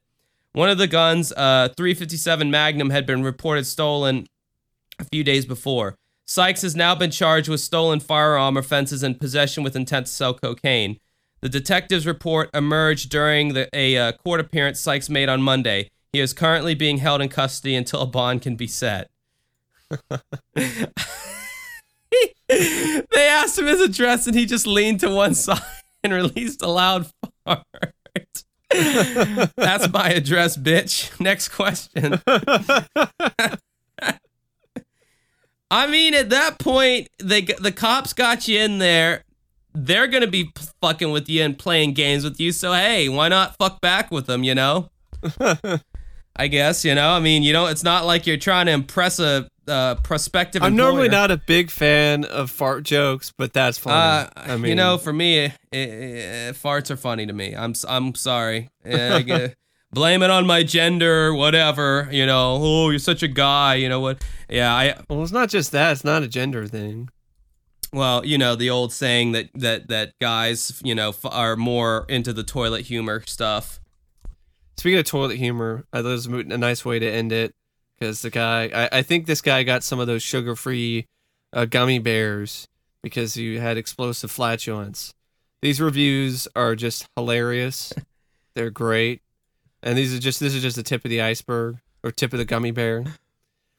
Eat if you dare. Well, uh, well first, sit here ex- writing this explain review. like what we're talking about. This is uh, on Amazon. This is a review for Yeah. some Haribo sugar-free classic gummy Yeah. bears. Yeah. And these reviews are great. So I, I was I, what I was mentioning earlier, saying I think that guy must have gotten some of these sugar-free gummy bears because he's having explosive flatulence. So here's some, here's one of the reviews. Eat if you dare. I sit here writing this review at 4 a.m. from my porcelain throne, a fixture you will become all too familiar with if you choose to eat these cute little bears from the pits of hell. I had to eat a pound of these little bastards after Man City must have thought they were playing American football the other week and lost to, a team of Arsenal scrubs. They were a bit of chewy overall, but appeared to be nothing more than your average gummy bears. After about two hours, a little more than some mild stomach cramps, feeling like one would expect from eating a pound of any candy, I began to wonder if I'd gotten some duds. Like the slow buildup of Martin Scorsese's film, however, these bears were waiting for their baptism scene to destroy my insides. It started with the cramping, very akin to doing 1,000 crunches and then being forced to hold the 1,001 first crunch indefinitely. then came the initial run, which opened the proverbial floodgates. I'm over 30, and I'm beginning to wonder if these bears know what they want, know that, and want to send me back to the can for each year I've been on this earth to make me wonder why I'd ever been born. In between gastrointestinal bouts of pressure washing the inside of my toilet from my anus, I lay in bed feeling as if someone were to punch me in the stomach, I'd explode, turning the walls of my bedroom into a soiled Jackson Pollock rendition. to give you an idea, I'd spend $50 ordering a UFC pay per view only to willingly miss the last two to three fights on the main card because I didn't want to stray too far from my master bathroom. Thankfully for me and for my marriage, fearing what might be coming, I convinced my wife to spend the evening at my sister in law's because, trust me, fellas, nothing will be gained from your significant other experiencing this with you. I am no longer in pain, but I'm still having to make trips back to my master bath on a regular basis. Eat these if you dare, but be forewarned, they are not to be trifled with unless you want your toilet to be a staging ground for repeat fecal rehearsals of the Red Wedding from Game of oh Thrones. Oh my god, that's hilarious. the funny thing is, is like they have like 44% uh five star rating, Yeah, but apparently there's something. you can you can there there you can read the one uh on a day that live will live in infamy. oh god, okay, yeah, we'll do that and then we'll call it a call it Yeah. call it quits uh forever. Um, this is how we're ending the podcast for good. No, I'm just joking. Um, oh, this is from Joshua too. Good, good lord. Um, I sit here. I sit here writing this review at 4 a.m. from my porcelain. That's that's the Oh, same one. I read that. Uh, a day that will live in oh, infamy. this is a five star. Okay. yeah. It all started the day prior when my sugar tooth persuaded me to eat two handfuls of these sugar free delights. Fast forward 15 hours, 23 minutes, and 44 seconds, the world shook. All hell broke loose inside me. A sudden headache. My skin began to perspire, and something tore around in my abdomen with force enough to make me latch onto my crotch with both hands and let out a sheer Couch. ah, couch with both hands and let out a sheer cry that sent my dog retreating into the bedroom. She probably knew the battle was already lost. I tried I tried to make for the bathroom, but the pressure was so intense I had to wait it out on the couch until a lapse and the gut busting occurred Waited out in the crotch. and I regained control of my muscles. It only it took only moments before the volcano Mount Anus had blown its top. the air quickly turned poisonous from the methane and sulfuric fumes that spewed forth. Violence and terror are understatements of what happened for the next 45 minutes. I sustained third degree burns from contact with the lava that flowed abruptly from my bowels. My blood pressure was at record levels and my body mass was reduced to by, reduced by 4 pounds.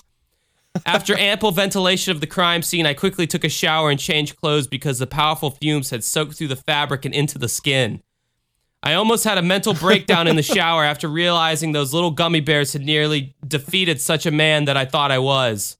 I can now hardly bear to look forward through the night terrors and PS- PTSD that will come of this horrid event. Why did he give it five stars then? All right. Well, anyway, fuck. Uh, I hope you enjoyed the podcast. If you want more me and Mike separate but equal, you can look us up on YouTube or on our respective YouTube channels. You can look Mike up uh, youtube.com slash OCP Communications. Uh, what was the last movie that you reviewed, Mike? Winchester. What'd you think of it? Disappointing. Is that Pretty uh forgettable, boring. Um uh chock full of way too much bullshit jump scares and wasted potential. Some good things, but definitely I would not recommend going to see that in the theater. Wait. You can find me on YouTube, uh, youtube.com slash dancing with ghosts. Um, I do all kinds of stuff on there. You can find my uh, music. You can find, uh, I do video game reviews. I do music reviews. My latest video I did was uh, about how the rock band, the legendary rock band Rush, uh, have uh, essentially called it quits. Uh, Alex Lifeson said in a 2000, uh, uh, 2018 article, it was January 2018. I, I mentioned that to one of my relatives and they were like, It's about time.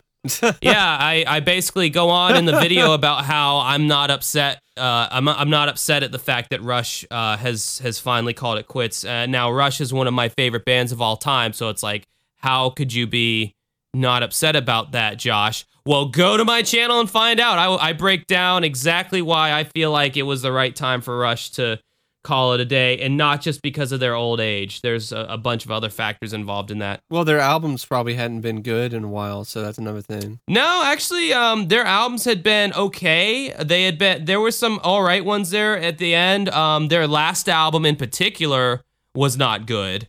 Um, but there were some other things like they started. I felt like they were kind of fleecing their fans uh, after a while with Mm. the constant greatest hits and remastered this and re reissued that, and it just felt very um very kind of gross. So I talk I go in more in depth about that. If you're a Rush fan, you'll want to give that a watch. So um, yeah, what we're shit, a hour forty eight now. Jeez, we we packed in some shit at the end there. I hope you guys like this rambling mess. Literally, Um, literally packed in some shit. yeah, yeah, right. I think uh, the next few episodes we're going to be doing is uh, remastering, redoing our Yes, remixes. yeah re- remix. It is a remix technically because it's not going to be the same content, but um, we're going to be redoing our first like few episodes because the quality, especially on episode two, where I was literally recording through a digital camera.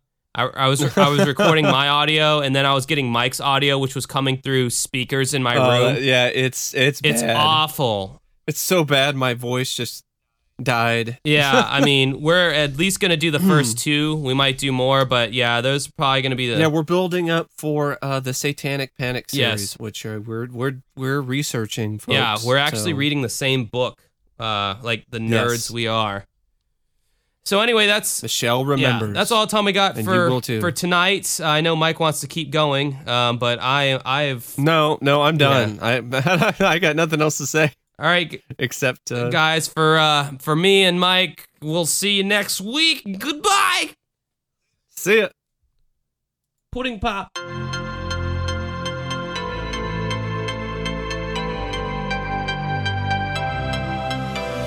What's up, everybody? Just want to remind you that my album Koyana Scotzi is still out for uh, purchase on CD. I got about 15 CDs left, so if you want an actual hard copy, you might want to get on that soon. Uh, I can sign it for you, whatever you want. I don't know if I'm going to do a second run on those or not.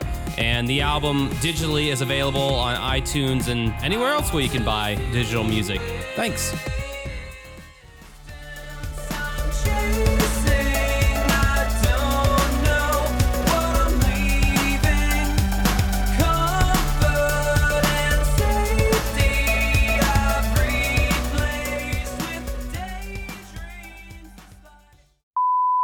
Oh no, I posted that picture of that uh, Blink One Eight Two album, um, and for the B roll, for those of you who don't know, I posted a picture on my Facebook of uh, Blink One Eight 2's first, not even their first real album. It was their first demo CD, um, called they just entitled it Buddha. But I guess like when they became like a really big band, I guess the whatever label they used to be on, I believe it was Kung Fu Records, they thought it would be a good idea or it would be profitable, and they were probably right uh, assuming to uh, re release the demo. Um, so they released, I think, in like 2003. That's one of those CDs that I don't know how hard or easy it is to find, but I, I guarantee I have exactly 400 CDs at this point Mm-hmm. and I guarantee you some of those those things will be either hard to find or worth money in the in the near future. Hmm. Because uh, I have quite a few CDs that are out of print and you can't get them anywhere. And I don't know. I just I love CDs. I always have. Have you uh have you looked up the prices that they're going for on eBay and Amazon for some of them? Uh, well, I have looked up uh the prices. There's this uh the band Genesis. They have like they- Yeah. they, released these box sets in like the late 2000s, Uh-huh. and um, it, it was like they they broke it up into like three periods in their career. It was like 1970. Like it's like 1970 to 1975 was one box set. Like 1976 to 1980 I think you one. showed one of the box sets in one of your videos. on, Probably, uh, yeah, on the yeah the physical media decline of physical media video, I think. But yeah, anyway, those those are actually worth a lot of money now. Like I kind of figured they would be, but they're already like hard to find and and sought after. So that's pretty cool. yeah, that makes sense. Um, so you're with CDs like I am with DVDs and other physical copies of movies and stuff. So. Yeah, I recently got into a fucking Facebook argument with some uh I'm calling them a douche not because they like vinyl, but because of how their attitude is so similar to every. oh, so it's similar. To, it's so it's the same shit like you you ranted about in that video. It just seems like it's just definitely hasn't changed apparently. Well, they're just going off about how like like they they reposted this article that talking about how Best Buy is going to stop selling CDs and they were Yeah. and they were like about time vinyl or get out. And I'm like that's such they're not selling. They're not going to sell vinyl in Best Buy either. So Oh, they they do now. I don't know if they're going to stop that. They're probably they probably will. I I, know- I don't see I don't CDs aren't selling, the vinyl wasn't selling. No, see vinyl's a, vinyl's trendy right now. Um Oh, so it's it's in vogue to buy to go with vinyl and i've been doing my research on it and there's it it, it, it comes down to sampling rates and um, you Uh-huh. know the waveform is isn't truly represented on a digital cd as it Yeah. is on the analog vinyl recording but then there's also all this other shit that goes into it as well and and it's such well, a CD's still better than an MP3 usually. Oh, yeah, uh, for flat- sure. Unless it's FLAC or OGG or like a higher, you know. yeah well yeah a, wa- a wave uh, file or something like that yeah. Wave and vinyl are pretty comparable. Like wave files Mm-hmm. or FLAC files. Any lossless uh, song file is comparable to vinyl, but yeah.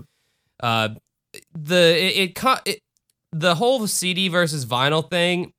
The people who argue it are people who don't know why it's better. They just say, "Oh, well, scientists have proven it's better," and that that argument annoys me because it's like you're battling on a hill of ignorance because it comes down to like these minute differences and these Yeah. certain It's like you would barely even notice it, probably. yeah like if somebody was like this hardcore audiophile and i Yeah. and i knew they were And an they had like audiophile. super, super expensive like Sennheiser headphones or some shit. yeah or like, some awesome hi-fi system or some shit and they're telling me like oh you know this particular you know band this particular album you have to listen to it on vinyl blah blah i, I could be because like it's richer. It's got a richer, deeper sound yeah on for, vinyl than it does on CD. And especially for albums where it's like there's a lot of analog instruments like guitars uh-huh. and trumpets and well, shit I guess that kind of makes sense. That you know that would that would sound a little bit better. But I mean, with some of the newer the newer albums, I don't think they're going to sound any different. no Like the, the the new pop albums that they're releasing on vinyl, I don't think they're sound any different than a CD.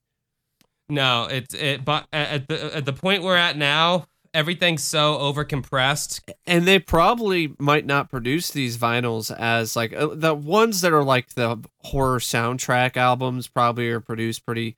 But I'm saying like some of the more mass produced ones probably are kind of cheap. I would guess. I would really guess. No, you're yeah, not. you're right on the money with that. That's see, that's another thing. Like because um, a lot of these vinyl companies are marketing these uh, 180 gram vinyls, and and you know they're Mhm. these real thick vinyl records, and everyone thinks thicker is better, but that's that's just not the fucking case. Uh, thickness, more or less, uh, is a um, aesthetic quality, and that's about it. There's no there's no audio or kind of like bene- auditory benefit from having a thicker vinyl. All it really does Yeah. is, is it, it's weighing heavier on the record player, so it's maybe it's more stable. It maybe it might reduce any subtle vibrations. But again, the people who are arguing vinyl is better than CD are, are nitwits who do not know these differences. they they just are repeating uh, uh, the platitudes, if I can use a fancy word for a moment. they're they're just spouting off these platitudes about how vinyl is better than CD, and and it's just it's like shut the fuck up. You don't know what you're. it's like every time I hear, I gotta. Every time someone tries to tell me that it's better, I have to argue with them because they they really need to to show me their credentials as to to what makes them It- qualified. it's it's kind of like how I feel about uh, discussing sports. I know you don't care about sports, but it's the same sort of thing where somebody is like trying to be an armchair general manager and acting like they know all the answers, and they're saying, "Well, this head coach Jason Garrett needs to be fired," and I'm like, "Okay, who are you going to hire to replace him? Give me at least three uh, names." And almost every single time, none of these armchair general managers can do that. so they can't back up their their claims. Yeah. they just spout shit and say such and such and something needs to happen. This guy needs to be fired uh, because of of he, you didn't win in the playoffs or whatever and so on. But they don't offer any solutions to it. They're just like fire him. Then then what? it's like it's, it's the same thing with the vinyl and CD thing. right. Sounds like. Yeah, it's it, it's true, and, and it's. It, look, if people just said, "Well, I like how I like how I they prefer it. Yeah. yeah, like I like how they look, I like how big they are," and or I like that for to me it sounds a little bit better. I like the popping, you know, the whatever sort of, you know, I like how it sounds when I put it on the record, you know, the record and the player and, and so on and so forth. That's that's fine, you know. because a lot of it comes down to that when it comes to vinyl versus CD. A lot of it comes down to at the end of the day, they really just like taking it out of the sleeve and putting it on the record player, and to them that feels like a more like visceral music experience than just like you know it's like me going, well, Laserdisc is better than DVD. geez could you even make that argument Probably not. Well, some of them, yeah, I could maybe make the argument that some of the uh, later LDs were at least on par with the new DVDs. I could probably make that argument. Um, but not the newer DVDs, but the when DVDs were new, like when they first came out, mm-hmm. that kind of new. Yeah, that's a, it's funny. It's actually like parallels like when CDs first came out because like essentially when CDs first came out, they were just pressed they were recording onto the CD from vinyl. So they weren't doing Yeah. any remastering or remixing. They were just yeah, a lot of the older CDs, yeah, they're not really the best. Yeah, they're like- their audio. Yeah, if it if a CD came out in the '80s, it, it probably sucks. Um, nine times nine times out of ten. Um, you really you really do need to go back and and rebuy a lot of those like, you know, police. I got the and soundtrack recently, but it was only two dollars. So Yeah, well, see the thing with like comedy albums, like I don't really think it matters, you know, if the sound quality is amazing because you're not really Yeah. listening to it for, you know, the booming basses and the really No. like awesome highs and all that. You're No. listening to it for the laugh, I guess. mhm. It's funny though, whenever all these like you know vinyl is so trendy now, like these these like EDM bands, these electronic bands will release a vinyl recording. It's like oh, Uh-huh. you know, because these are such analog instruments, you know, these Yeah. fake computers and synthesizers that aren't even They make they make some nice music though. Some of the I don't I don't look at the EDM bands. I look at uh, new retro wave. I think it's retro new wave, or I, for, I keep getting them mixed up how you say it.